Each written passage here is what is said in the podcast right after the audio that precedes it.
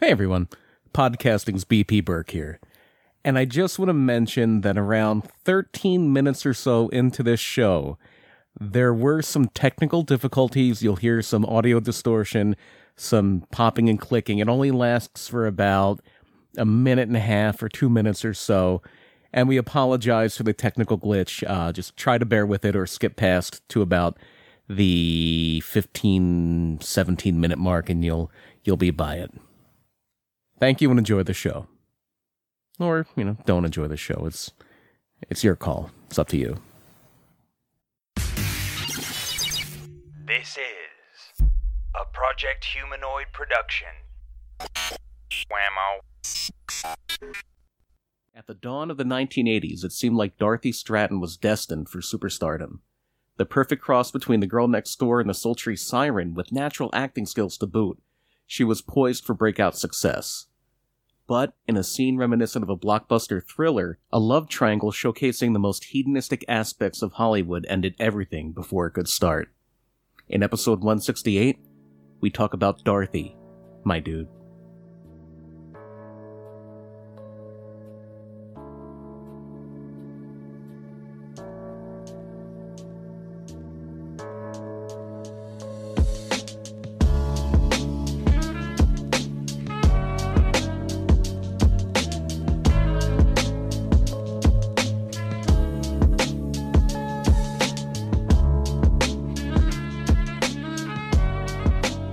From Project Humanoid, this is Murder, my dude. I'm BP Burke. And today I'm Jackson Wells. And it seems like we haven't retired. We're, we're back for episode 168. We are. That is n- across the street from Yeah. us. Not here. Not now. Not No. here. Not now. Not ever. Oh, wait. Well, there- at one point Well, in time. in one yes. point, yeah.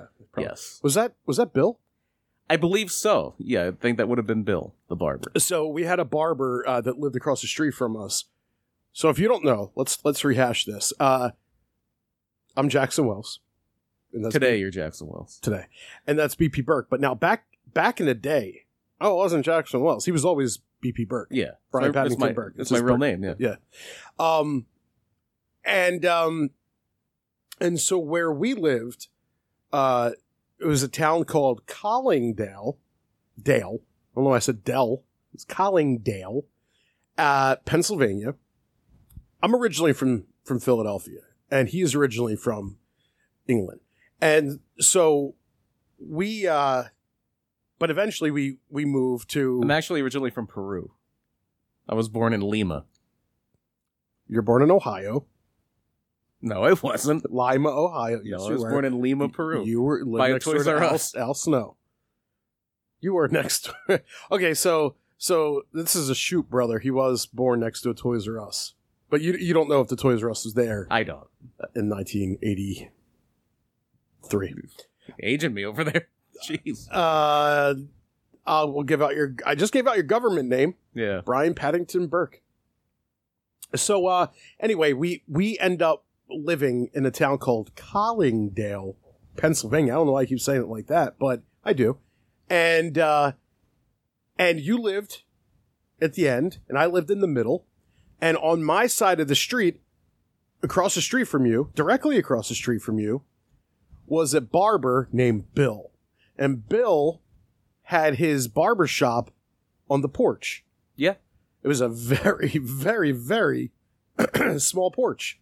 Yeah, it was a small, very, very, very small barbershop, ergo. Yeah. Extremely small.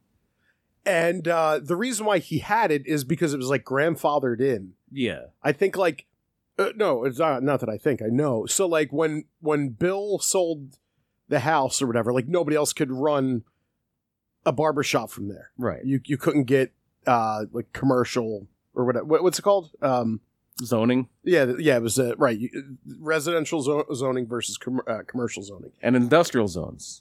I know that from playing Sim City. Right. Uh, and uh, he was a very nice guy.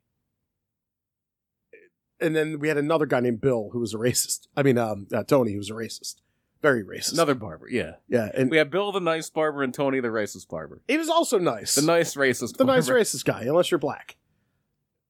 Which uh, I, I don't know if I've told the story on here, but I had a friend named Leon, and uh, Leon was black, and I went to. Uh, I used to go. I used to go to you know back and forth. Like if I, when was Bill open? Was he Fridays? He was only open like two days a week. Yeah, I think it was like Thursday and Friday. He was an older guy. He was semi-retired, I believe. we just said something else. No, Wait, no, this is not- retired. I'm Uh, assuming at this point he's probably dead. I know he wasn't for a while. I know you would keep tabs Yeah, on him a yes. little bit. yeah, he wasn't. You're right. He wasn't for a long time. But like when we moved away, and this was- we moved away from there, like 2006. yeah, so like 17 years ago, he was like almost 90 at that point, I believe. Yeah. Um so uh I would sometimes go to Tony like if I if I don't know if I needed it on like a Tuesday or something like cuz I think all barbershops are closed on Mondays. I yeah, think that seems to be the tradition. yeah. And um, so, like, I, I don't know. If I wanted my haircut on like a Tuesday or Wednesday or something like that, I would go to Tony. And I don't know what the price uh, what the prices were, but I think Bill was a little cheaper. I think so. Yeah. Um, but like you said, he was older. He was an older guy, and you know, it, it was. I- I guess there was a slight difference in in their style. I I know that if you went to Tony, and you were like, yeah, yeah, when it faded a little bit in the back, he would yell at you, and say, "It's not faded. It's tapered." Beeps. Use the word faded. You know what he's saying. Yeah.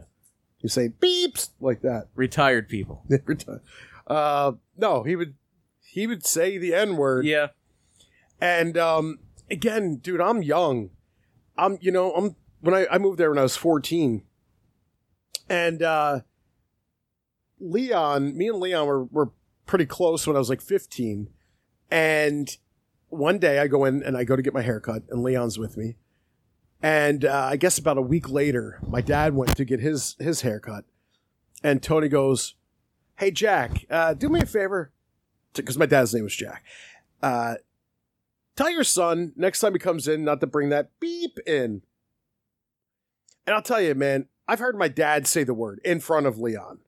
One time we were driving to Philly and somebody cut us off. And uh, I remember my dad saying the word. And he go he turns, he goes, Up, sorry, Leon, you know how it is. And I was mortified, you know? hmm because I think each generation it starts to get weeded out, like Yeah. the just how comfortable you are using these words, you know. It seems like it. Yeah.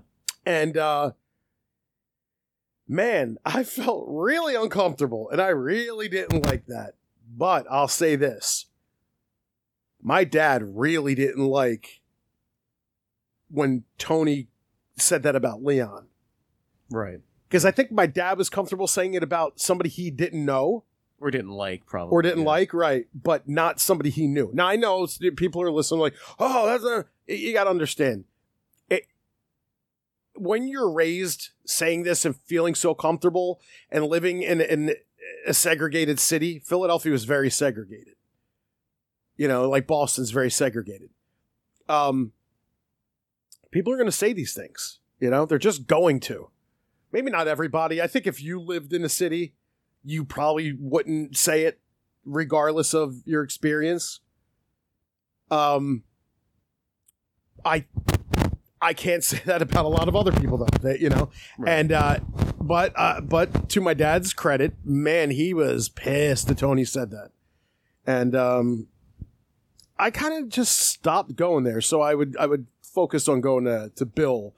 And yeah, and I, I don't know what his address was, but I think he may have been because you were 167 and I think that he was uh I don't know, he could have been 168, but 167 kind of is, is like a special number to us where we have this uh I don't know. I I, I kind of wanted to rename Project Humanoid to like PH167, Mhm. kind of like going with something a little funkier Yeah. um but i always you know it's just that thing like we we we've we've come up with a lot of things in in the 167 house we've we've brainstormed a lot there we had other uh podcasts that weren't even podcasts yet we had podcast ideas we, we, we it wasn't even like a like a po- it was like a seed seedlings Yeah. you know like there were these fake shows remember we had the jack and brian show Yeah. what happened to that nothing i don't think we i don't think we ever even recorded an episode of I, that I don't think we did. Um, yeah. Now that I'm thinking about it, though, Hmm. should have did an episode about like a killer barber for 168. I, didn't, I wasn't even thinking of that. Like, It should have been like a barber that killed people, like, Like Sweeney real life Todd. Sweeney Todd. Yeah. Yeah. but I didn't do that. But you It's- didn't. It's too late now. Hey, guys, uh, actually, yes, you did. Welcome to episode 169 Yeah, we were releasing them out of order. out of order for the first time ever. Uh, welcome to episode 169. Wow, last week, 167, that Barbara episode, that was a doozy. That was- yeah, I can't believe that it ended like that. Yeah, whoo, man! Remember when that yeah. when they? I didn't even know you could fit scissors in there. you better hope that last week's episode, Yeah. wink, wink, it's fitting something in somewhere. Uh, yeah. Yeah. So, boy, that was crazy. That's the most creative use of barbicide I've ever seen. Okay. Um. So, uh, since this is episode 169 now, uh, two weeks ago, or whatever, uh, I guess Well, it was technically- two weeks ago, yeah. No, no, technically, technically oh, it I mean, was- four weeks ago. No, because last a- week. A month Uh, ago. Shut up. Oh, We're, okay. we're stepping out, breaking the fourth wall. Uh, last week was my oldest son's birthday. Okay. We're, we're coming back real quick. Back to it's 168 again. Mhm. Okay. We forgot uh, to mention this on the barber show. yeah. That, that we keep going That, back that and totally exists. forth. Right. Yeah. Uh, actually, my, my, my oldest son's birthday was, it was six, his 16th birthday. Uh, I- I woke up that, that morning. Now, people have heard about Murder Kitty, the, the local stray cat that lives in our yard.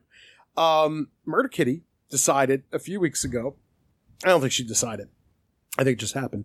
Um, I opened the door to let the dog out, and I see Murder Kitty sitting there. We have a little patio area. And I see Murder Kitty sitting there. And she has with her two little demons two tiny little demons with her. Kittens. Yeah. I'm Demon. You said demons. Yes. Uh, And, and, they grow up to be devils. and- well, about that. Sometimes. yeah, in some cases. Um, and um, one was a little orange one, and one was a little darker one, black, orange, white. And um, what the orange one was uh, slightly bigger than the than the darker one, and uh, for about two weeks, um, I kind of formed a little bond with the darker one. I'll go out and I'd sit outside for a while, and the darker one will let the, the orange one complete. Ladies, ladies, hold yours, cunt.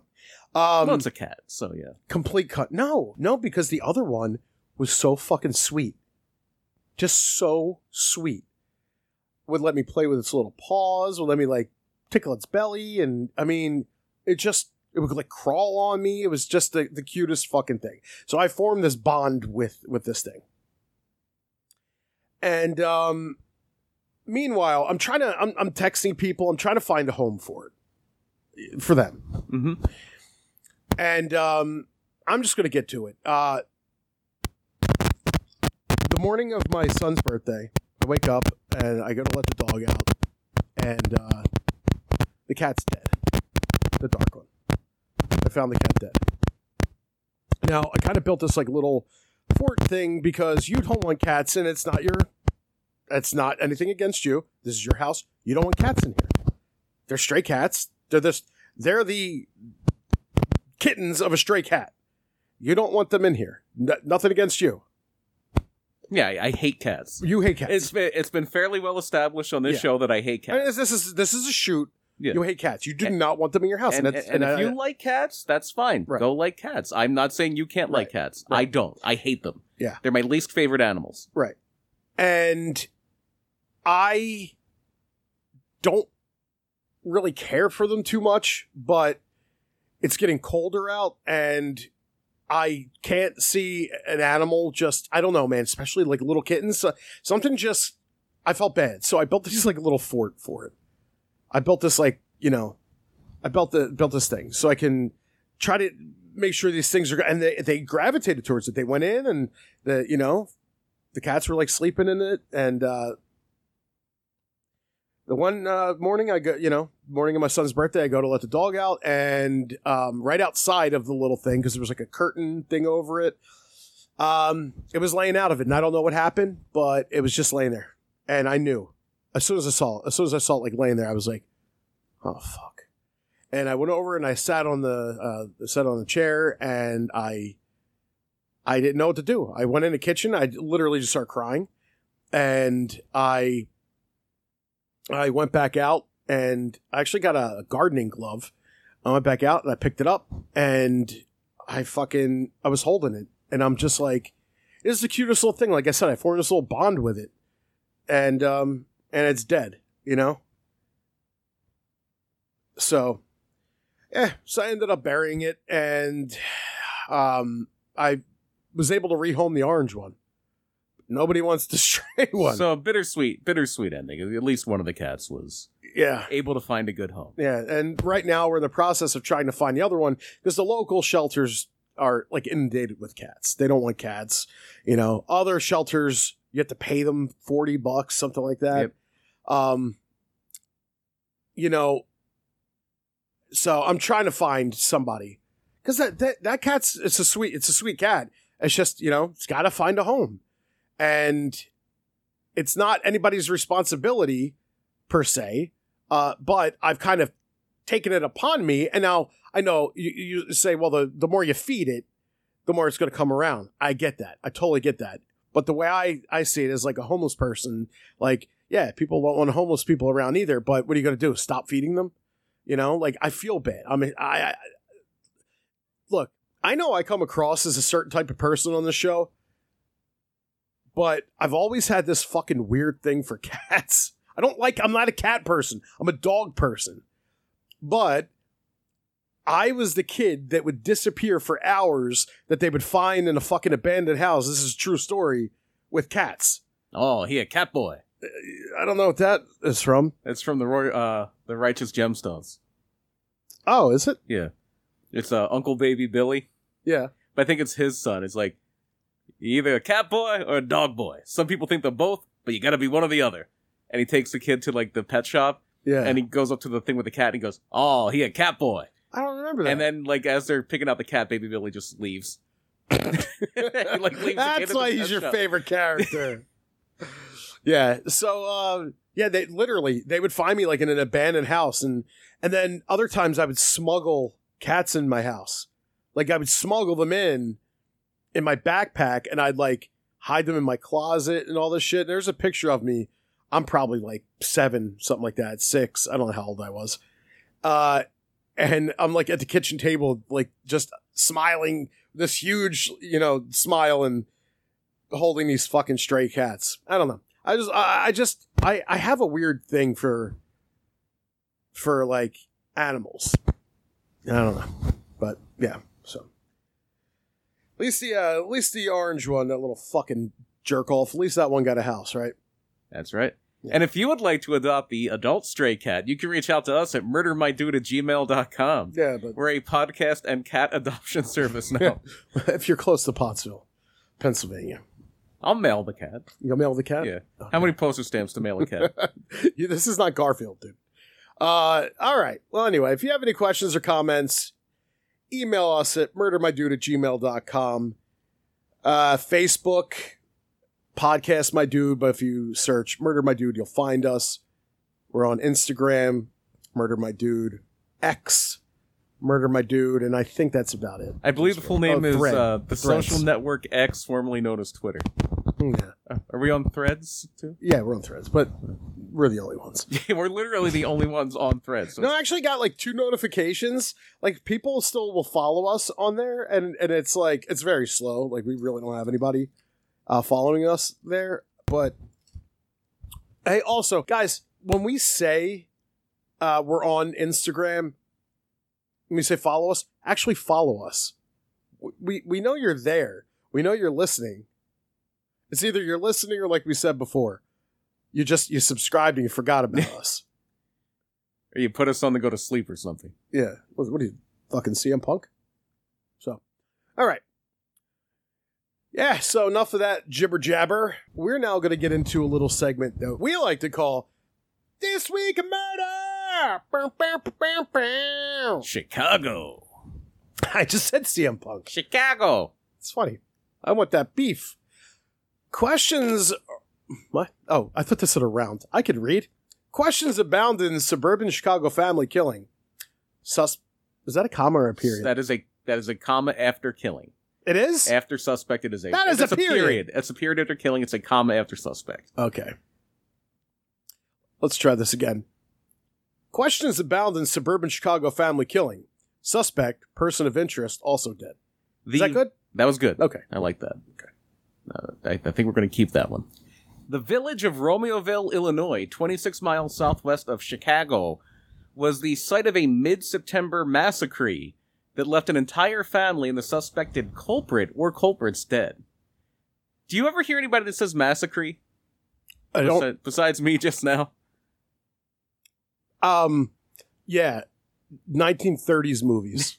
The, the thing that ma- I always think of when I think of massacre is that song Alice's Restaurant by Arlo Guthrie. Mm. the anti-massacre movement. Hmm. Uh, a family of four, 32-year-old Zoraida Bartolome and Thank- Alberto Rolon, her 38-year-old husband, along with Trying to their say fake- sons. Fake name. What's that? I was just trying to say fake name, but you know, I wasn't allowed. Sorry. uh, along with their sons Adriel and Diego, 10 and 7 respectively, were gunned down in their home along with the family's three dogs. Son of a bitch. Killing dogs. Within hours, a manhunt ensued for the suspected killer, Nathaniel Huey Jr., a 31 year old who ran an unlicensed private security firm and was described by his stepdaughter as a, quote, very dangerous man. I'll say. It's a little a bit of an understatement. Yeah. While police are confident they know Huey's motive, it is yet to be released to the public. Police cryptically pointed toward a quote nexus between our suspects and the victims, as well as possible motives. So, like, okay, well, we know why he did it, but we ain't telling, essentially. Our detectives and crime scene investigators have spent the last 36 hours collecting a tremendous amount of physical evidence, we were able to determine that this was not a random incident, Romeoville Deputy Police Chief Chris Byrne told the media. Maybe it was a turf war and the other people were from Julietville. Right. Well, isn't there? There's, a, Ju- Joliet. There's a Joliet. Yeah. Yeah. Romeoville and Joliet. That, do they have like a high school football game every year? There's gotta be. They call it like, the Battle of Verona. Yeah. Yeah. There. There's gotta be that. Uh, Chi, Chichester Sun, Sun Valley. Valley, like type of. They play every year on Thanksgiving. yeah. There's gotta be. The neighborhood the crime has occurred in has been described as quiet, and neighbors were surprised by a lack of noise and gunshots, uh, or gunshot sounds at least. Though images of Huey on his security firm Black Bear Security's social media show he possessed sophisticated weaponry and may have suppressed his gunfire. I, I don't like the wording here by sophisticated weaponry, uh, uh, unless this is Kingsman. Mm-hmm. Then- you then think it- like James Bond gadgets and shit. Yeah, unless it's that, then I, I don't want to hear. I don't want to read the word sophisticated. You know, he probably had a fucking AR-15. He probably had a cou- you know, a, a couple shit you know shits that anybody can get. Well, an AR-15 you would have heard, you would think. That so He could have done you the can cheap suppress it. silencer where he put like a coke bottle over the You muzzle. can, you can they, they they're- they have 3D printable fucking silencers. I mean, maybe that's what they're talking about by sophisticated weaponry. Maybe they're talking about like some kind of 3D printed guns, ghost guns. Mhm. They ha- they have these things like they exist, but but to me that's not really sophisticated. You know, like like like a little lipstick that turns into a fucking cannon. So, so fake is sophisticated. Fake weapons are sophisticated. What are you talking about fake? I, I, oh, the lipstick cannon's real. No. No. But And I was talking about that. Oh, oh, no, you're ta- are you talking specifically about the lipstick cannon? I'm talking about like I'm talking. Q shit, James Bond. That's th- th- those things are real. Those things are fucking real. They have. They literally have. They, they were showing. I, w- I was watching a spy thing, and it was legit things where people were like, "Oh, these things aren't real," and they showed they are. Well, I know they always say with Get Smart, the uh, the TV show Get Smart, that when Mel Brooks and Buck Henry were putting together stuff that like Maxwell Smart had, that the I guess it was the CIA or, or one like either the FBI or the CIA came to them and were like, hey, how did you know about that? About like the gun of silence. Yeah, or maybe the shoe phone. I don't know what. Yeah. So Nathaniel Huey Ju- Jr. was, however, told by a court to refrain from possessing a firearm or other dangerous weapons after several arrests in 2016 and 2017 for several charges, including multiple charges for battery and DUI. I'm having a problem with this guy's name, by the way. He, it's reminding me of Huey Lewis and Nathaniel Hornblower. Junior. Junior. Nathaniel Hornblower Jr. You know who Nathaniel Hornblower is, right? Mm-hmm. yeah. You do? I know. I, I know the name, but I don't know who specifically it is. It's, I believe it's the name that uh, one of the Beastie Boys would use. Oh yeah, yeah, yeah. It's like the director, Yeah, directed by yeah, like the the uh the videos are always directed by him. yeah. Okay, that does make sense. That does ring a bell, rather.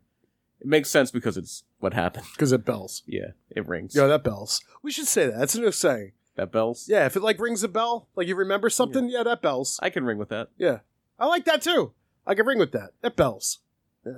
Police were able to locate Huey in Oklahoma a few days after the shooting, That's a en- place. engaging in a. Eh, is it really though? I don't believe in it. I think that they did something very like progressive recently. Oklahoma. Like Really? yeah, like super progressive. Huh. Yeah. I- so I'll have to look that up. So, police located Hugh in Oklahoma and engaged him in a chase that ended in a crash. Two gunshots were heard, and it's believed that Huey shot both himself and a passenger in the car, 50 year old Ermelinda Palomo, who was listed as Huey's wife on his social media. Although I believe not in that order. I think he shot her and then himself because he died. According to neighbors, the two were engaged, not married, and had been together for six years. Palomo, 50, was a mother of five with five grandchildren. She was also considered a person of interest in the case. She and Huey were traveling in her car during the chase. Palomo's family claimed that she was scared and told them, Take care of my grandbabies before cutting off contact. It's suspected again that Huey shot Palomo before turning the gun on himself. Huey was pronounced dead at the scene, while Palomo died in the hospital shortly thereafter. Yeah, I can't find anything about um ab- about any kind of uh Progression. yeah, progressive stuff in progr- Oklahoma. uh, yeah, it's, it's like I think it was regarding like LGBTQ stuff, but I can't because I'm reading that that at some point in- earlier on in the year they passed some like don't say gay bill, Mhm. don't say gay or trans bill. Yeah, like March 21st, Oklahoma House passes don't say gay or trans bill. Um, but I could have swore that I just heard something recently, like within the last week. Because I, I was like, I remember looking and going, really? Oklahoma? Oklahoma. Yeah, a- a- and it was, but I don't know what the hell it was. No. Okay. All right. Um, are we on the next one now? We are. Okay. Trial begins in case of Turkish DJ killed in the UK. Girlfriend held captive for two days. In a scene straight out of a modern crime movie, it's believed that Mehmet Alpergin, a well known 43 year old Turkish DJ, I'm that age. was brutally tortured and killed while his girlfriend was being held captive last October. Uh, So I guess he was 43 then, so he would be 44 now if he were alive. Almost a year later, court proceedings are revealing a gruesome picture of the events following Alpergin's abduction on October 13th, tw- uh, 2022. Alpergin and his 34 year old girlfriend, Godzi Dalbudak, Mm. uh, were coming home from an Italian restaurant in the upscale London neighborhood of Mayfair. Yeah, that's in Philly. This is the London version. In Philly. No, it's in London. Lon- London, Philly. No, London, England. Let me ask you a UK. question. Is Okay. there is there a Kensington in, in, in England? Yes. Is there a Kensington in Philly? Yes. I digress. But we're talking about the one in England. Yeah. In London Yeah. specifically. London, England, Philly. London, England is not in Philly. Is there a London, England in Philly? Uh, are they missing teeth? Some of them, especially in Kensington. Well, there you go. I Uh, rest my case. Good. Your case needs to get some sleep. Thank you. So the uh, the Turkish DJ and his girlfriend were abducted by six men near the stadium. Did for- they need that many? Well, no, but they had that many, I Oh. guess. Oh, yes. Uh, near the stadium for English Use what you have, right? Yeah. Uh, near the stadium for English Premier League soccer club Tottenham Hotspur. That's And- a stupid name. Fake That's just name. a dumb name. They, they, I think they're colloquially called the Spurs But yeah, their name is Tottenham Hotspur. That wasn't he a pharaoh or something? And uh, That was Tutankhamun. ah, that's too damn common. and they Rip were Tutankhamun. and they were taken to an empty wine bar nearby. That's why is it empty? Well, There's- it's you can't even closed, eh? drink I'm there. guessing it's closed. Hmm. Uh, the six perpetrators, Stephen Gordon, Okay, Tejan Kennedy, or Tejean Kennedy, I'm- I don't know. I like Tejan. I like that. Tejan Kennedy, Yeah, let's go with that one. Samuel Owisi Apoku, That's a cool fucking name. Junior Kettle, That's so weird. name. He sounds so tiny. Ali, He's like a little. He's like a little kettle. You know, Ali Kavak, that's kind of cool too. Ali Kavak. and Edragon Ulke, Okay, uh, ages ranging from 26 Really? to 56. really? It was just Ulke. I said You've you had said better. you said uh, yeah, but you you should have corrected me. Got to teach you these fucking things. One of these I'm- days I'm, will learn I'm, how to. I'm still stuck on uh, Junior Kettle? uh and and Owisi Opoku. Jackson Owisi Apoku would be a good name for I you. like that. Uh, so they all face charges of murder, kidnapping, false imprisonment, and perverting justice. My dude. Wasn't perverting justice the people who would like try to catch people chatting with kids online? I have no idea. what you're That's talking perverted justice. It was like they were the people that would catch. Oh, like- are those is are they the ones that were behind the LOL uh, pretend you said 18? yes, Okay. yeah, Okay. and I think they did a lot So- of like the Dateline ones. Th- yeah, there were these people that did it like on their own and because of that they they were like fucking with it was basically entrapment. Yeah, they could like what they were doing wasn't standing up in court. right and so people were like going free. Yeah. They, I, I think now they work more in concert because I think they did a lot of the Dateline things. So they work more with local law enforcement to make sure they're not Yeah. crossing a line and that they can actually arrest people. Mm. But anyway, uh, the, these six are believed to have tracked down Alpergan by placing a tracking device on his car. So that's how they knew he was like leaving the wine bar, he was or leaving the Italian restaurant, and he was near uh, Tottenham Hotspur. Mm-hmm. you don't like that name, do you? no. Not a fan. Uh, the prosecution alleges that Corey Alpergan was kidnapped and tortured so that he might be punished for something that he had done or forced or else forced to have given up something that he knew, per- perhaps the whereabouts of either drugs or money, which his kidnappers also wanted to know, said prosecutor Crispin Aylett. What the fuck is with these names? Crispin? Just have a goddamn Alet. Let's have a normal name like fucking Joe Smith. Come on, man. Uh, the DJ was also believed to be at least $40,000 in debt, and the killing seemed to be almost assuredly drug related. I have to be Jackson Wells, who thinks that all white names are the right names. Jeez. Crispin is. Alet, Oh. what is that? Is that French? Go Might back, be, go yeah. back to French land. It's believed that Alpergan was stripped naked and beaten, both with his uh, hands and feet, as both with hands and feet punches and kicks. I don't understand as this, well by as a the way. bat. What the fuck are you doing? Stripping these people naked? Are you like? Are you? Are they into them? Like, are- is it a gay thing for the people doing it, or is it too embarrassed? Because if you're gonna kill this person, you know that they're not really feeling the embarrassment, right? The embarrassment is probably the last thing that they're worried about. It was also scalded with boiling water. Oh, that okay. Well, that Yeah. hurts. Uh, it also pr- uh, looks like he was stabbed in the feet. We're gonna stab you in the feet if you don't tell us where the money is. See? Uh, What the fuck? and then he was eventually killed and left in the woods of Essex, England, And then punched in the elbow. where he was found by a dog walker. oh, this fucking story is so stupid.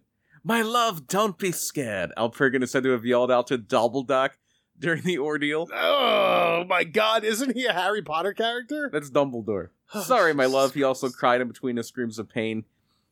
Dalbadak had come to the UK from Turkey. And he used his magic. no, it's a she, and Did- she has no magic. She used. She came from Turkey on a magic carpet. Turkey. Turkey. Very obscure reference. Also from the UK, from their version of Family Feud. I saw that clip just a few days ago. Name something you take to the beach. Turkey. N- what's the first thing you buy when you go to the supermarket? Turkey. Name a food you stuff. Turkey. I love that. Uh, she has no plans to return to the UK for the My trial. love, don't be scared, for I will. Like, what? Who wrote this guy's fucking last words?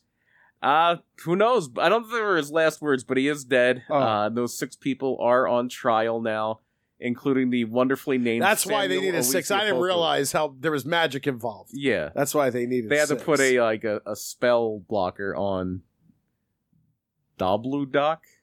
Doblu Doc. Yeah. Anyway, yeah. on to our on to our feature presentation for today. Our feature presentation.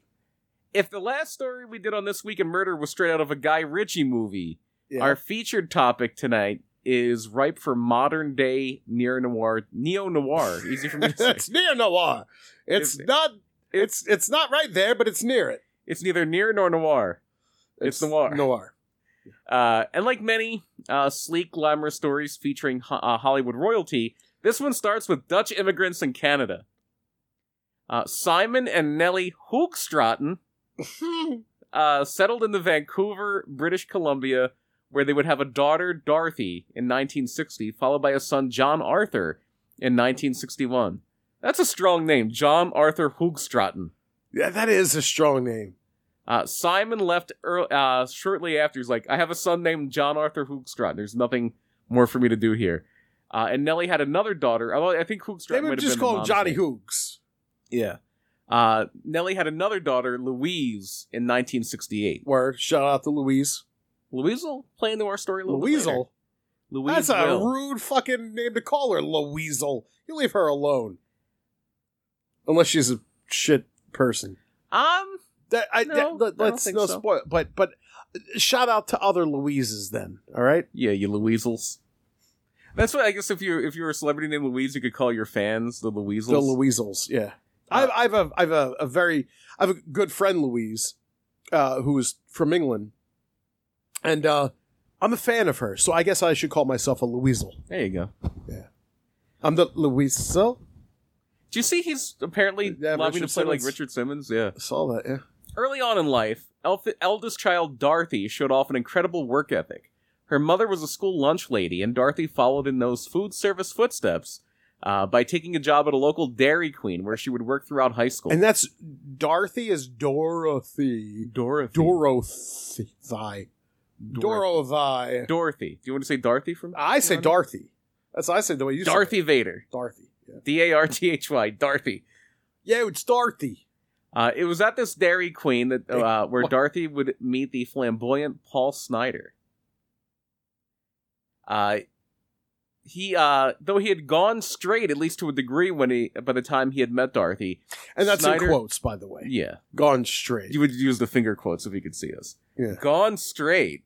Uh, Snyder was once a Corvette driving, mink, Mink coat coat wearing, wearing, Playboy. Uh, Son, of, a gun. Woo! Um, mink coat wearing Playboy, more on that later, uh, who worked on paper at least as an event promoter, but also spent his nights working as a pimp. Hmm.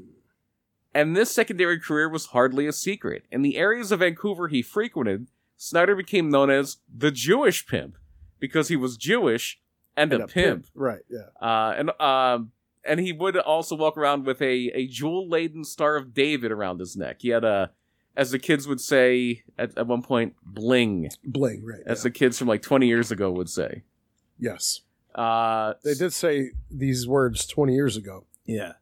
Snyder had grown just up. like just like hold on just like if uh if we were to to do the show today Mhm. we wouldn't be calling it murder my dude we'd probably be called like murder on god Yeah, or some shit murder. Yeah, facts murder facts. murder Yeah. facts murder no cap Is that still a thing? No cap. yeah they'll, they'll still cap no cap but uh yeah but but nobody's saying my dude so it does make you seem a little like Murder, bruh.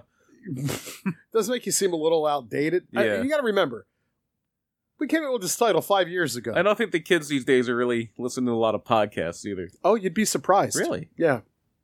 You'd be surprised. they love the podcast.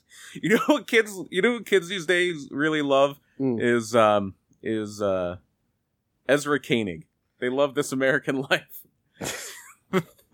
these kids today listening to their NPR and and cereal and fucking ninety nine percent invisible. They can't get enough of the podcast. Don't even know what you're talking about. What the fuck is that? It's another podcast. Is it? Yeah. You didn't just make that up? No, no, it's Wow. a real podcast. Okay. Snyder had grown up in a broken home, and he'd largely been on his own since dropping out of hi- uh, school. I was almost at high school, but not even. He dropped out of school in the seventh grade. Embarrassed by his skinny, weak looking physique, he got a little into bodybuilding, and particularly would work on his upper body, and he became ensconced in the nightclub scene at an early age. The one illicit trade Snyder would constantly avoid was drugs.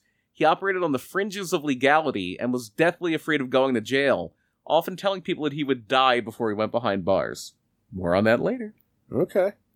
According to those in Vancouver's underworld at the time, the resistance to get in the big the big money drug trade led to him being seen as lesser than to many in the city's organized crime scene. Quote, Nobody trusted him that much, and he was scared to death of drugs, an anonymous source told journalist Teresa Carpenter in an interview that contributed to a Pulitzer Prize winning article for the Village Voice. He finally lost a ton of money to to loan sharks, and the crowd hung him by his ankles from the 30th floor of a hotel. He had What to if- leave town. What if he just had really slippery, like silky socks on? well then we probably wouldn't be telling the story right now. It'd be if we were it'd be the story of him being dropped off a 30, 30 story window. It'd probably be on who died the worst. Yeah. And Even, you're though, upside- even though we know really it's 29 stories. Yeah, they probably don't have a thirteenth floor. And he's upside down, so he probably doesn't have time to do the rowboat. Right. And it's it's Canada, so they would probably say he fell a bunch of meters. David Snyder found his way to the city of his dreams after that, Hollywood, Uh, California. I thought you were going to say Saratoga Springs, New York. That's the city of your dreams. That's right, it is. Ladies, jot that down. Go ahead. And so yeah, David was really into like 1950s Hollywood. Oh, me like That too. glitz and glamour Yeah. 1950s Hollywood. That's the best Hollywood, man. A- and he, he did try to spend some time getting into the scene there. He even bought a golden limousine. Uh, but it didn't work out for him, so Snyder retreated back to Vancouver in 1977 after the heat on him had died down. Yeah, because for for me, I've always had this thing. I remember being on like MySpace back in the day, and just like it's it's not so much the the movies and stuff. It's it's just that since then we've we've gotten to know way too much behind the scenes shit, Yeah, you do know more about like the personal life. and Like look at the hysteria right now with like Taylor Swift and Travis Kelce. Right. Yeah. Like s- I, I saw a thing. It was like the only Swift Kelsey, you know, I, team I give a shit about is, you know, it's like- Jason and DeAndre. right. My favorite thing is like um uh once again Travis Kelsey scored a six Hmm. or something like that. Mm. Or it's like Travis Kelsey uh, Kelsey is scoring sixes on and off the field. Yeah, I don't, I don't agree with that. I think she's. I, I always thought she was very attractive.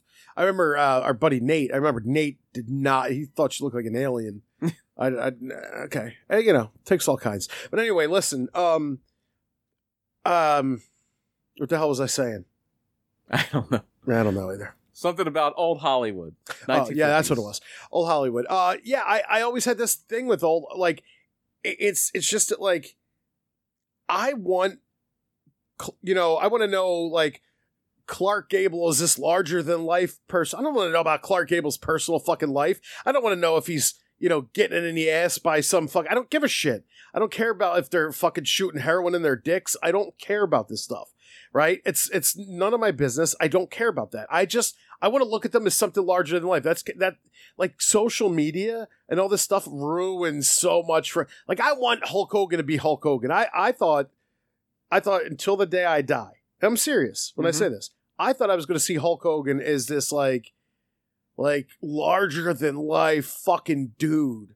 Then you find out it's like ah he says racist shit. Okay, so what? We all do, but like you just you find out he's just this liar car and I know it's like wrestling, you shouldn't be surprised, but I still wanted to buy into the fucking hype that is just this, you know, larger than life good guy.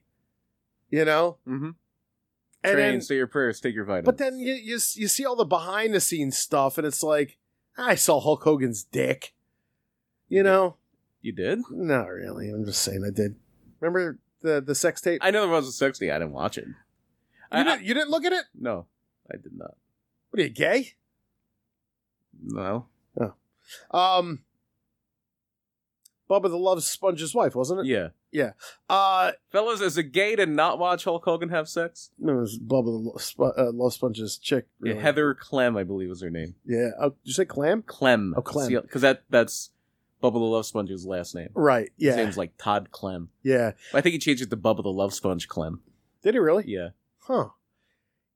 Um, I honestly don't even know if you were able to see his penis in. I, yeah, I And the never, thing- never I'm saw pretty it. sure it was like super fuzzy, um, f- you know, footage. But but the thing is, is like I just I don't know, man. I, you, you don't want to see any of that. You don't want to see your fucking like these guys that, that you think uh, are larger than life. It just are normal fucking people. Uh, Yeah. and and that's so I understand like the whole glitz and glam of old Hollywood. I you know I like that. I mean, obviously th- these are just real fucking people that have real Yeah. problems and They're whatever. just normal men. what's what's that? They're just innocent men. What's that from? You never saw it? It's like this video. It's like a British children's show. And it's a puppet bear and this girl. And they're like ending the show. And they're like face to face. The gr- uh, the actress is like face to face with the puppet. And the puppet just goes, We're all normal. I was like, We're just normal men. And she's like, kind of giggling, like, What? Like, we're just innocent men. And she starts busting up laughing. No, I have no idea. Oh, okay. What and what was it for? Uh, some British kids show. no, I've never heard of it. So anyway, back Anyway, to the story. That's neither here nor there. It's there. In merry old England. Pip pip. Uh, now Snyder, i- remember, is now back in Vancouver. Has left Hollywood. It didn't work out for him. It's around 1978, and Snyder's going to go straight now. Uh, he's a, he's not going to be a pimp. He's not going to be the Jewish pimp or the any other religion pimp. He's avoiding the men who exiled him and the law in equal measure. And early in 1978, Paul Snyder walks into the East Vancouver Dairy Queen, where Dorothy Hoogstraten, 18, was working. She is now 18 years old. And immediately, David Snyder was Paul Snyder, who David Snyder is. Paul Snyder. Maybe his cousin. Um, Dave, uh, Paul Snyder was smitten. He also saw dollar signs. The young woman carried herself in a way that made her seem older than her years. Uh, the striking five foot nine blonde was a perfect combination of bombshell starlet and girl next door. Though in Dorothy's mind, it was one of those like dysmorphia things. Uh, I guess she was a late bloomer. Uh, she was still the tall, awkward girl described by some as plain with big hands. you never want to be described as plain with big hands, then you'll become a part of an episode of Seinfeld. uh, who hadn't yet grown into her beauty.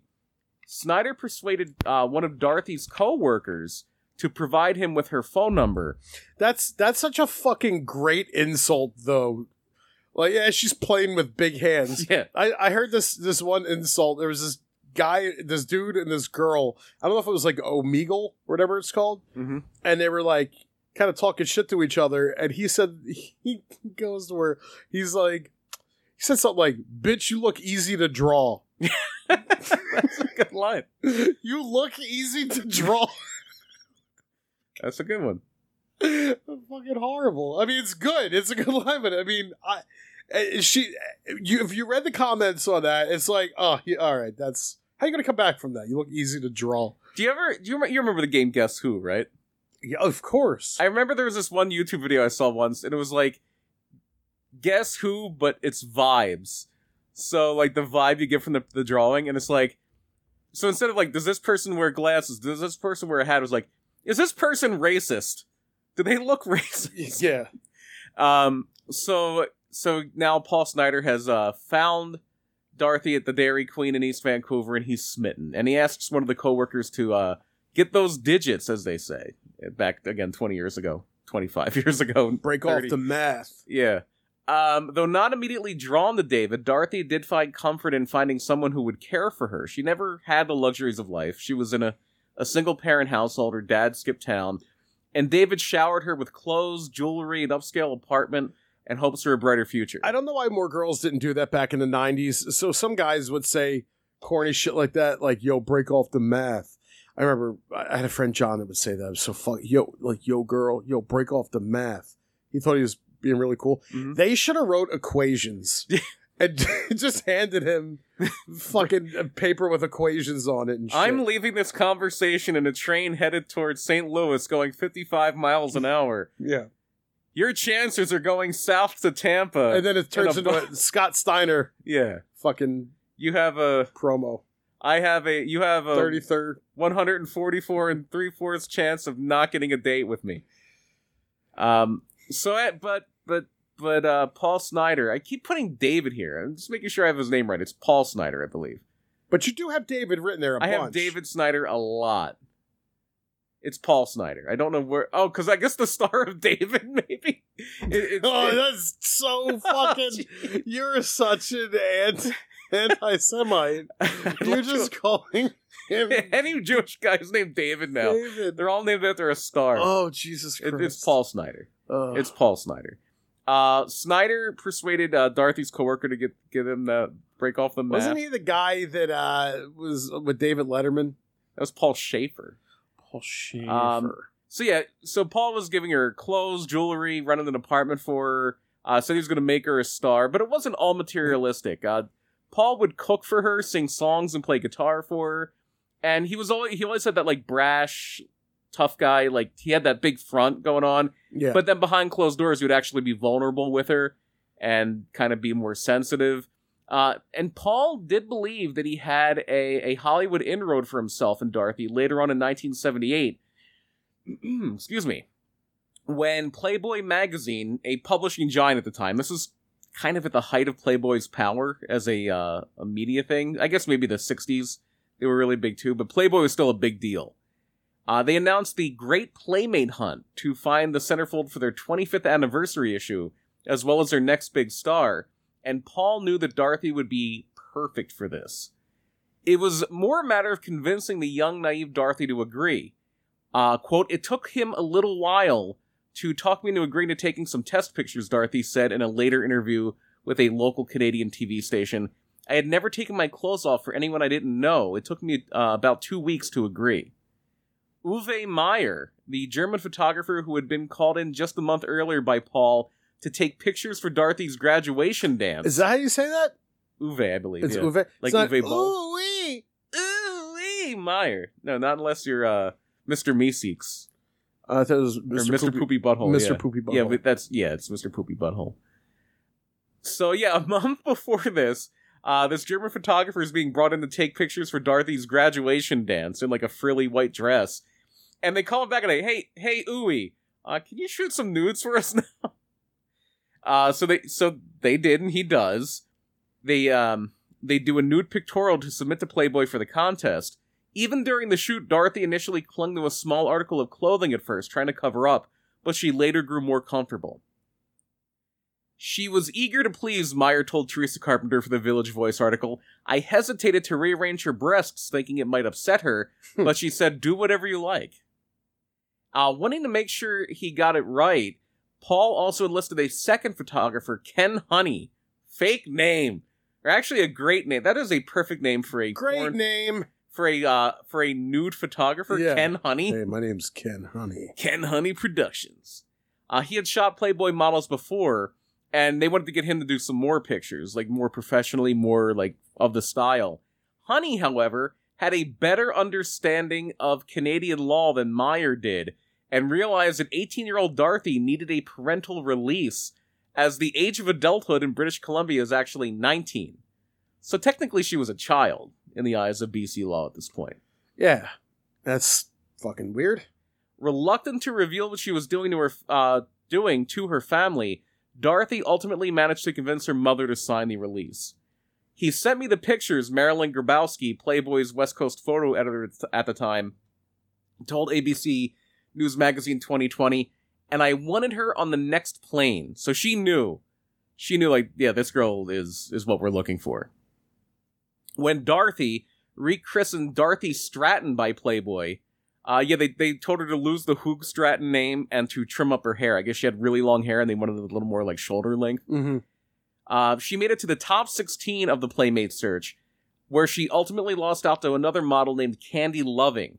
According to fellow playmate Jenna Tomasina, eventually Jenna Keogh, um, who would later go on to star in ZZ Top videos and The Real Housewives of Orange County, the Hmm. decision came down to Playboy believing that Loving, uh, Candy Loving, at the time a college senior at the University of Oklahoma, would be better equipped to handle the spotlight at the time.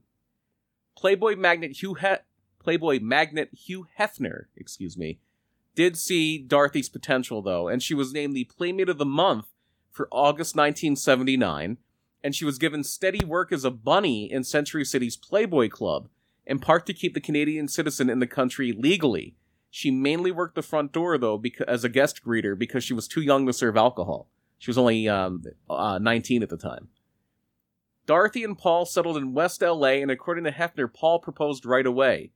David Wilder, an agent who would try to bridge other playmates into acting careers, immediately saw big potential in Dorothy as well. A quality like Dorothy Stratton's comes by once in a lifetime, Wilder told the Village Voice. She was exactly what this town likes a beautiful girl who can act. Dorothy was cast in a small, non speaking part in the political comedy Americathon, a farce where a president, played by John Ritter, holds a telethon to save a not too distant future America that has fallen apart. Hmm. S- She essentially played a Playboy bunny who sat by while a character played by the singer Meatloaf gave blood. The special appear or this appearance gave uh, way to guest spots on a Playboy TV special, as well as episodes of Fantasy Island and the uh, that current version, the late '70s version of Buck Rogers in the 25th century. Dorothy also secured a bit role in the comedy Skate Town USA, starring Scott Baio, Flip Wilson, and a young Patrick Swayze, which was primarily written by Halloween star Nick Castle. Oh wow. Yeah, I guess he wrote a movie about rollerblade roller skating in the 19, late 70s. You had this thing where when you're talking and you wipe your nose you, and it like gets all muffled. Playboy was also proving successful, with Dorothy being named the 1980 Playmate of the Year. So yeah, Yeah, I, I know the name. I know I know her name. I just I when I asked what we were doing this week, you um you had said that you had said, you know, who it was, and I was like, Oh, okay. I've heard her name. I just didn't know really anything about her, but yeah, for I guess for whatever reason. I knew that oh, I know why. Because I looked at a lot of Playboys growing up. that would probably do That's it. probably why. Dorothy starred in the exploitation film Autumn Born as well, uh, which bridged her into her, to her first legit starring role, or at least he- a lead role, in the low budget sci fi space western parody Galaxina, which starred Stratton in the titular role, an android in a skin tight suit who was a servant of, to the crew of an intergalactic space police vessel before eventually taking command herself. Now, now she does she end up doing like actual porn or is it just like softcore shit or Um, what? she didn't do actual porn. That Autumn Born movie was, it was like a sexual exploitation movie, but I don't think there was too much nudity in it. It was all, from what I understand, like, uh, I, I tried to find a lot, a little more about it, but it was hard to really get anything of detail. Yeah. It was kind of like softcore porn, where I don't think there was a lot of like sex or nudity. Like she was definitely scantily clad through a lot of it, but it was like kind of BDSM things. It was like I, I she played like a rich 17 year old girl whose uncle like is plotting against her and gets her sent to like a, a s- a discipline camp or something like that so uh, they say it's very unsettling because of what what we'll find out happens to her but like a lot of the movies is just her getting beaten Wow. yeah Okay. so i guess it's like a like a softcore bdsm type thing Well, I mean, good thing that that doesn't. You know, nothing like bad like that happens in real life. well something worse may have happened uh but we'll get there Say what? fractures. Huh, here we what a time. Fractures were starting to form between Dorothy and Paul Snyder. Uh, the two had married in nine, Figuratively. uh, the two had married in 1979, but higher ups in Playboy seemed to loathe Snyder as much as they loved Stratton. She knew I had serious reservations, Hugh Hefner later said about Dorothy and Paul. I had sufficient reservations that I checked out in terms of a possible police record in Canada. I said to her that he had a pimp like quality about him. Yeah. It's probably because he was a pimp. Yeah, he was a pimp. It's probably that pimp thing he Yeah. had. It's funny because when I I saw a picture of him, I'm looking and I go, oh, he's not a bad looking guy. And I was like, yeah, he- he's totally looks like he's a pimp before I knew anything about him. Yep. And then uh, Literally a piff. you're like, yep, he's pimp. He's the Jewish pimp. And I'm like, oh, okay. While Dorothy would seem to be moving toward legitimate stardom, Paul was promoting wet t shirt contests and delving into the promotion of male exotic dancers. Some of his contemporaries in that field became responsible for the Chippendales brand. Paul was obsessed with Dorothy not only being his wife and his client, he acted as her manager, but also his ticket to stardom. He saw her as the next Marilyn Monroe and even got vanity license plates for his Mercedes that said Star 80 because she was going to be the star of the 80s but many around Dorothy believe that she stayed with Paul out of a sense of obligation and loyalty rather than love. Paul was reportedly caught trying to make out with other girls at the Playboy Mansion grotto and was eventually told that he could only visit there when accompanied by Dorothy, including, according to Playboy social secretary Allison Reynolds. Their relationship broke for good when Dorothy got a major role in the film They All Laugh, uh, which saw her again acting with John Ritter, this time as his love interest in a film that also starred Audrey Hepburn and Ben Gazzara. Hmm. More importantly to our story, the film was written and directed by actor director Peter Bogdanovich. Yeah, Peter Bogdanovich, um, I believe, ended up living or rooming with uh, my namesake, Wells. Oh. Orson Welles. Uh, b- I believe Peter Bogdanovich. Huh. Yeah. Interesting. I, I could be wrong about. It. I'm going to check that out, but I'm pretty sure Bogdanovich uh, and Orson Welles were uh, were buddies. Peter's first wife and frequent creative collaborator was Polly Platt, whom he married in 1962. The couple had two children together before splitting in 1971, and that split came when Peter left Polly for Sybil Shepherd, a 21 year old model he had casted in her acting debut in the last picture show. Yeah, yeah, they were.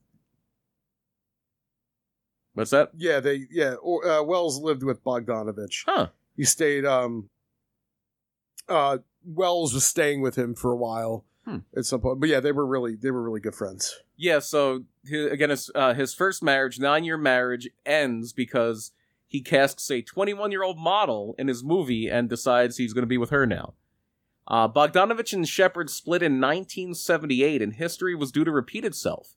While Peter's tryst with Shepard was very, very public, he had a very quiet, very secretive affair with Dorothy Stratton while filming They All Laugh in New York. One of the few Peter confided in, however, was Hugh Hefner. Paul Snyder's suspicions, however, were rising. He Paul Rising. I'm mad about that joke.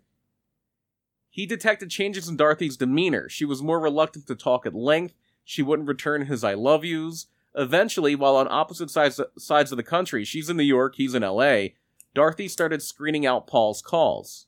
Which sounds like it could be like a Blues Clues spinoff. Paul's calls. Right. Yeah.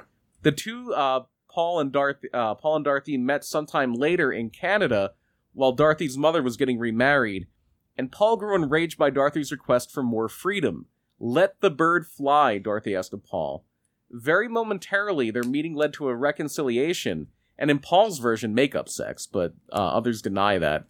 But Paul turned down Dorothy's offer to leave Hollywood for a quiet life together in Vancouver, which maybe she was just testing him out because it's like it wasn't just that she uh, that he was like in love with her. He was like, oh, she's gonna make me money. She's gonna be a star. And so when she says, no, let's go back to Vancouver and have a quiet life together, he's like, no, no, you're staying in Hollywood. So that might have even been like, okay, he just wants me for my fame. Who knows? Uh, that essentially did end the relationship, though. In June of 1980, Wayne Alexander, Dorothy's and Peter Bogdanovich's attorney, sent Paul a letter declaring Dorothy and him, quote, physically and financially separated. What a way to what a way to describe a breakup. We're physically and financially separated. For But to find out, like from from your lawyer, well, I think they, they I think she they when they had that discussion in Canada, they were like, yeah, well, it's probably best to break this off. Uh, for a time, Paul moved in a 17 year old grocery clerk named Patty Larman into the apartment he used to share with uh, with with Dorothy. And there was also another guy there. Like they just had people living in the place. And I think it might have been a house, not an apartment. Uh, and and Paul thought he could turn Patty into like this new Playboy superstar. She he, she, she kind of had that kind of similar look, but it was never meant to be. For one thing, the people at Playboy fucking hated him, and they didn't want anything to do with him. They're like, no, don't come around here. Don't bring anybody around here. Uh, there were times when he talked to me and he would start crying, Patty later said. He would sit on the couch and play his guitar and he wrote songs to Dorothy. And while Dorothy, now living in, with Bogdanovich in New York, aimed for an amicable end to her and Paul's relationship, including a financial compensation settlement for him, despite urges from both Bogdanovich and Hefner, Dorothy secretly agreed to meet with Paul in the apartment they formerly shared, and the meeting occurred on August 14th, 1980. So that is um, my grandfather's birthday, uh, which is uh, It was more like a few months after you. No, no, no, no. No, it's birthday, not birth date. Um, but that's uh, his birthday, and it was the year I was born. Yeah. How old was my grand? He was born in thirty-two. So was he forty-eight? Yes. So he was. That was the day of my grandfather's forty-eighth birthday. Mm-hmm. These people had this meeting. Yep. He wasn't invited No, he wasn't. It's a good thing. Patty Larman and Dr. Stephen Kushner, another housemate and friend because of they didn't want to. Dorothy's. They don't want to buy him cake. Probably not. Is that why? Eh, there might have been some other stuff going on. Oh. Uh, Patty Larman and Dr. Stephen Kushner, another housemate and friend of Dorothy's, and literally just her friend, because that's like an old show business slang for uh, for a gay guy, a friend of Dorothy. Oh, really? Yeah, because of um, because there was always that that thing of like gay guys love Judy Garland, and she played Dorothy in the Wizard of Oz. So like th- there was like this code for a gay man was called a friend of Dorothy in Hollywood. For a Oh, long time. okay. Uh, they had heard Dorothy and Paul talking and assumed they had recon- reconciled. After hours of silence, though, they checked in and they opened the door uh, to Paul's area of the house when they knocked and nobody answered. Quote, it looked like it was a- a horror movie, a staged horror movie, like mannequins and fake blood, Patty Larman recalled after finding Paul and Dorothy both naked and shot to death. The ensuing police investigation determined that Paul Snyder raped Dorothy and shot her with a 12 gauge shotgun, but it's unclear if it happened in that order. They think he may have shot her and then and killed her and then raped her. Uh, and then he turned the gun on himself. The ensuing years saw longtime friends Hefner and Bogdanovich casting blame on one another for Dorothy's death, citing the uh, it was uh, Bogdanovich kind of started that. He cited the culture created by Hefner and Playboy for playing a role in the killing, as well as many other societal problems, in his 1984 book, The Killing of a Unicorn, about his relationship with Dorothy and her subsequent death. And that title is actually referenced in the Red Hot Chili Peppers Mhm. uh, song Californication. It's like uh, something about a unicorn. uh, something butterfly, isn't it? No. No, it's right before that Dream of Californication line. It's yeah, there's a line about a unicorn and it's about Dorothy Stratton because I guess that song is about uh the dark side of Hollywood. Okay, maybe I'm thinking of something else. That there was something with like butterfly in it. Yeah, it's like uh firstborn unicorn, hardcore soft porn, Dream of Californication. Oh, okay. and she was the firstborn in her family. Um, Hefner, who blamed a stroke he suffered around the time on Bogdanovich's claims, said, quote, Dorothy's tragic death was not motivated in any way by her associated, association with Playboy, but clearly by the breakup of her marriage because of the affair with Peter Bogdanovich. He's like, motherfucker, no, it's not because of Playboy. It's because you, you fucking cheated on a, ma- you had an affair with a married woman and her husband shot her. It's your fault, basically. Um, he knew about that affair for a long time, Bogdanovich claimed. He never did anything about it. The Playboy Mansion was his bread and butter. The murder was caused because Hefner banned him from the mansion, uh, according to Bogdanovich. So again, back and forth, back and forth. Hefner also denied Bogdanovich's claim that Hefner had made unwanted advances towards Stratton, pressuring her into sexual situations. He said there was never anything sexual uh, between himself and Dorothy Stratton. Hefner did. In 1983, the film Star 80, the title taken from uh, Paul Snyder's license plate, was released. It was directed by Bob Fosse and was inspired uh, by the Village Voice article we've referenced a lot in this retelling. Mariel Hemingway starred as Stratton, Eric Roberts as Snyder, and Cliff Robinson as Hefner. I had uh, such a fucking crush on Mariel Hemingway. She um, obviously is the granddaughter of Ernest Hemingway, Mm-hmm. and she was in one of my favorite movies from the '90s, John Candy movie, Delirious. Mm-hmm. Um, if you're not familiar, John Candy's a writer.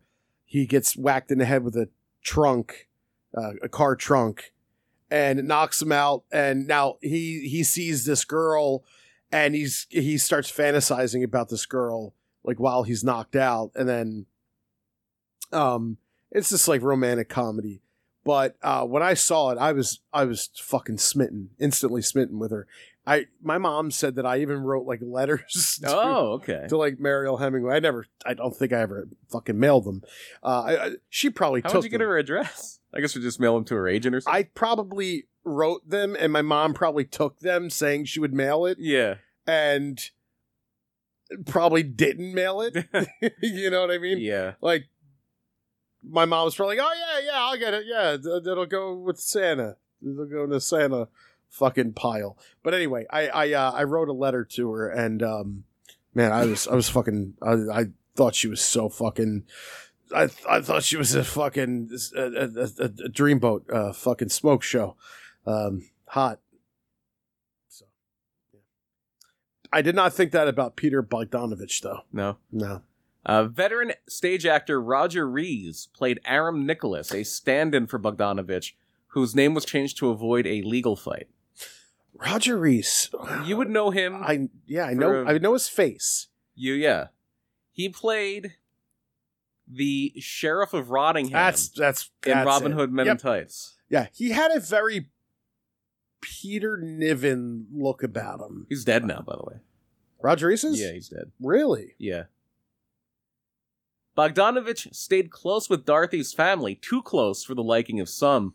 Near the end of 1988, a 49 year old Bogdanovich married 20 year old Louise Hoogstraten, Dorothy's younger half sister, What? whom Hefner accused him of seducing when she was as young as 13. Oh, Jesus Christ. Okay. He, he also accused Bogdanovich of paying for Louise to have plastic surgery to look more like Dorothy.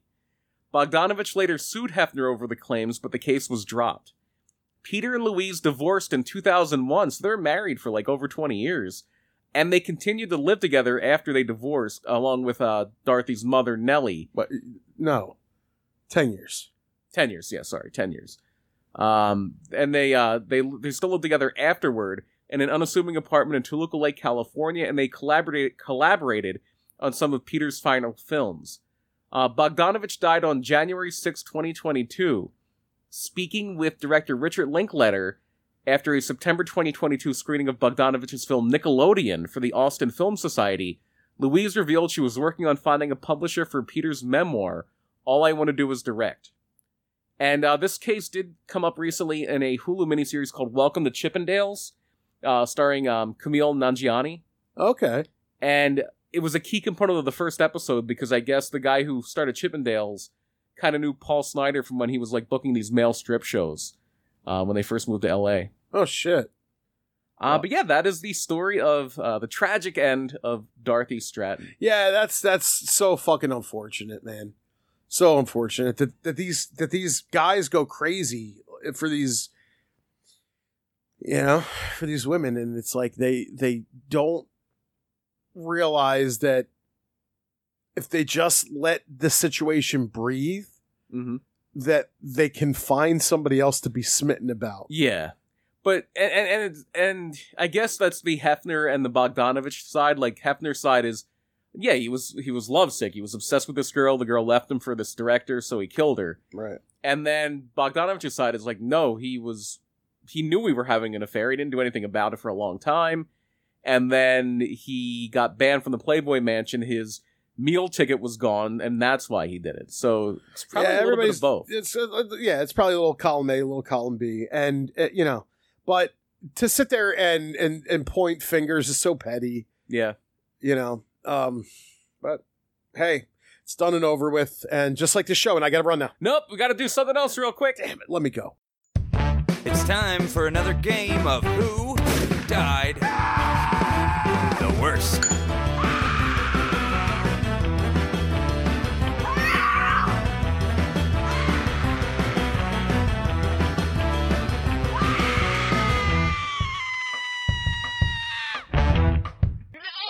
That's right, everybody. It's time for your favorite game and mine. Who died the worst? It's not who died the funniest. It's not who died the first. The name of the game is who died the worst. Yeah, we, we know that because when Nate says it in the thing, Yeah.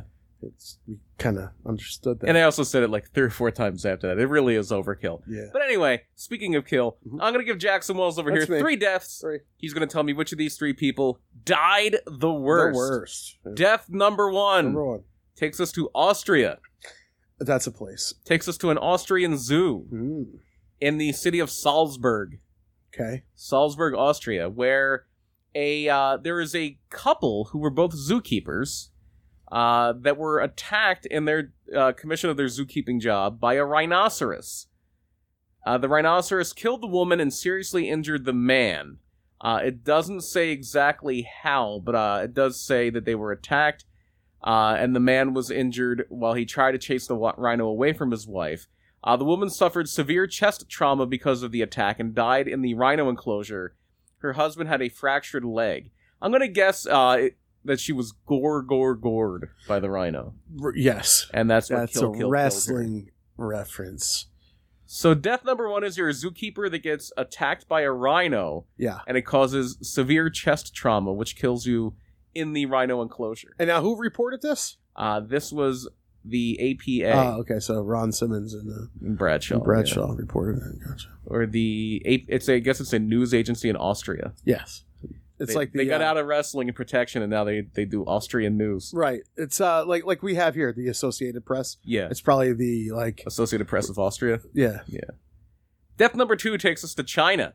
Uh, she's uh, dead now. No, the the country of China. Uh, she's the out of country. She was the uh, oh, I guess uh, it's going to be very hard to make a a wrestling reference out of the name of the province that this happened in. The uh, the Hun- Henan province. What is it? Oh, it's Bobby The Heenan. Henan province. I just did it. Uh, oh, damn! I guess it was wasn't as hard as I thought it was. Yeah. It was actually quite easy. Yeah. Uh, All all you had to do was use your brain. I, sh- I should have. You know, I just Yeah. gathered my Louisels around. You did, yeah. Yeah. You did. So anyway, this is a 27 year old fella in the Henan province uh, who was bench pressing 100 kilograms, which I believe would be like 220 pounds. Uh, he was having a little bit of trouble and he didn't have a spotter. And so he barely had the barbell over his chest and was trying to push it on him with J hook when his arms gave way. Ah, Uh, the shit. shaft with about 50 kilograms of weight on each end you damn right. rolled from his chest to his neck, pinning his head to the bench. You damn right. Uh, for about 25 seconds, he desperately tried to wrench himself free. Uh, I guess he um, he tried to remove his weightlifting belt. I guess so he could breathe a little easier. Uh-huh. Uh, he began having violent spasms and then suddenly went limp. Biscuit. So that's death number two. You're you're trying to bench 100 kilos. Yeah. It comes crashing down and it hurts inside. Yeah. I can do the wrestling references too. And then it rolls onto your neck and you basically, I guess, It suffocate. it, it it it was rolling, rolling, rolling, rolling, Mm-hmm. because it went limp. yeah. Rolling, rolling, rolling, like- ro- Like Limp Bizkit. and then he needed an undertaker. he did. I, I could also do references, wrestling references again. See, you, I did them, and then you did them, and I did them again. Very good. I'll have the last wrestling word. Word. Death number three. Life. Uh, John Cena. There you go. It's basic thugonomics. Tough guy Duggan. Damn it! Dugganomics. I'll get you. Exotic Adrian Street. I don't know why. I'm just. I saying just it. watched him today. did you? Yeah, He just died. yeah, So death number three takes us to Ecuador. yeah. Ecuador. We had uh, friends uh, from Ecuador. Hopefully not this guy because he died. I, I Uh, so, so did our friend Rich. Oh yeah, yeah. Yeah, we had Kimmy.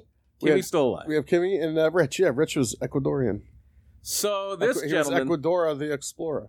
I actually watched this video uh, while I was putting this together. Of him dying. Kinda, yeah. Oh. You don't see the actual moment, but you see what led up to it. Oh boy. Uh, so this guy, I guess he got locked out of his h- apartment on the Okay. third story.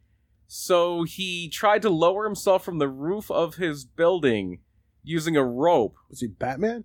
No, Batman would have survived probably. Okay. Um, this 52 year old man lost his grip, his grip as he was scaling down the outside of the building. Uh, he was just dangling in midair, trying to like swing onto the uh, like the balcony of his apartment. Oh, jeez, so he did he Owen Hart? he lost his grip and fell to his death. Yeah. Oh, boy. Um, a neighbor filming his perilous attempt to avoid paying a locksmith Pay the locksmith. Wow, you're really trying to work in that Robin Hood today, huh? yeah. Um. So yeah, death number three is you're you're trying to swing from a rope dangling from the roof of your building onto your balcony, but you instead I fall thought to you your said death. roof. Roof, The roof of your the building. roof. Uh, So again, death number one right. is the rhino. The rhino.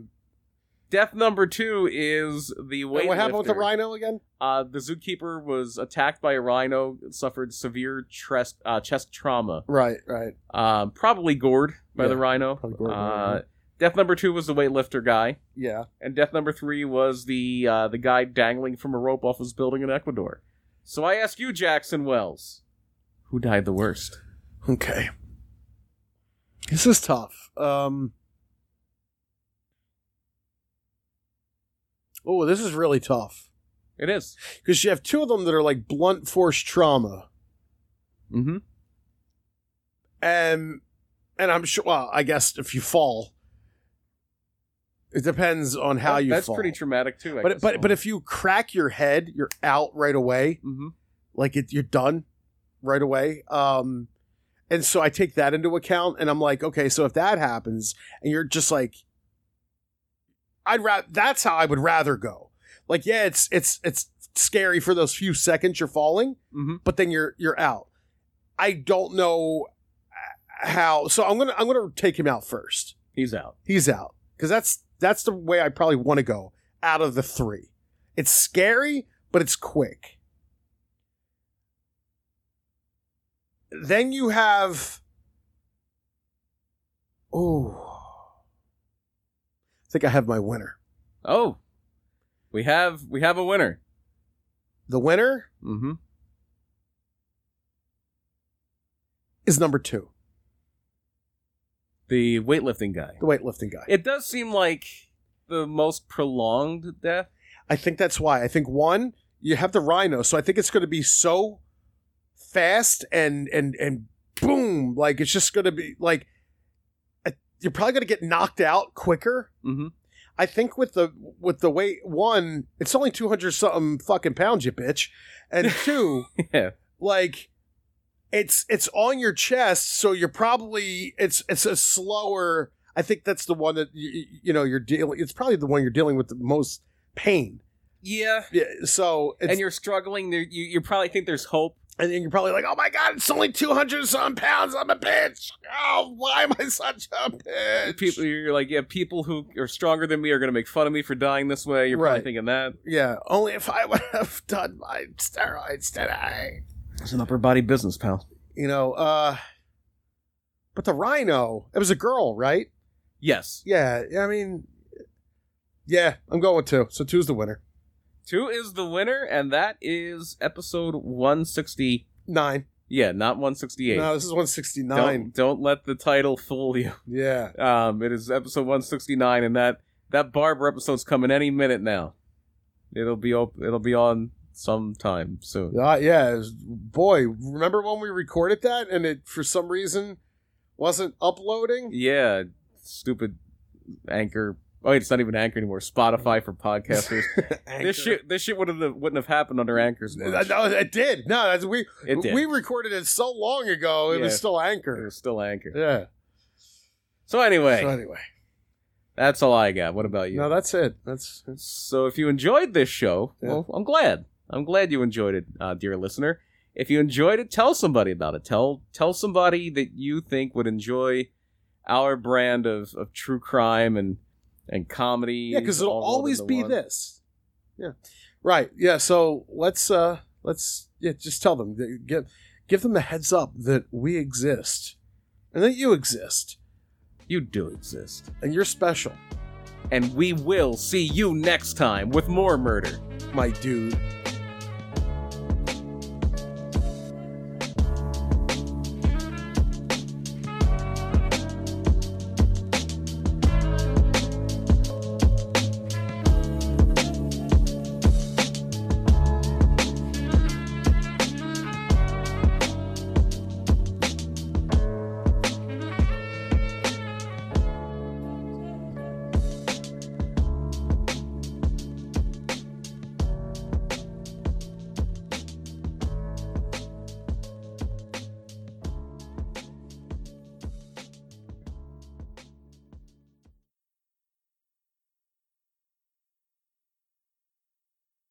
All right, before we, we before we finish up here, I want to do a quick like teaser trailer for this, like almost like a like a trailer. You know what I mean? Right. All right, you ready? Yeah.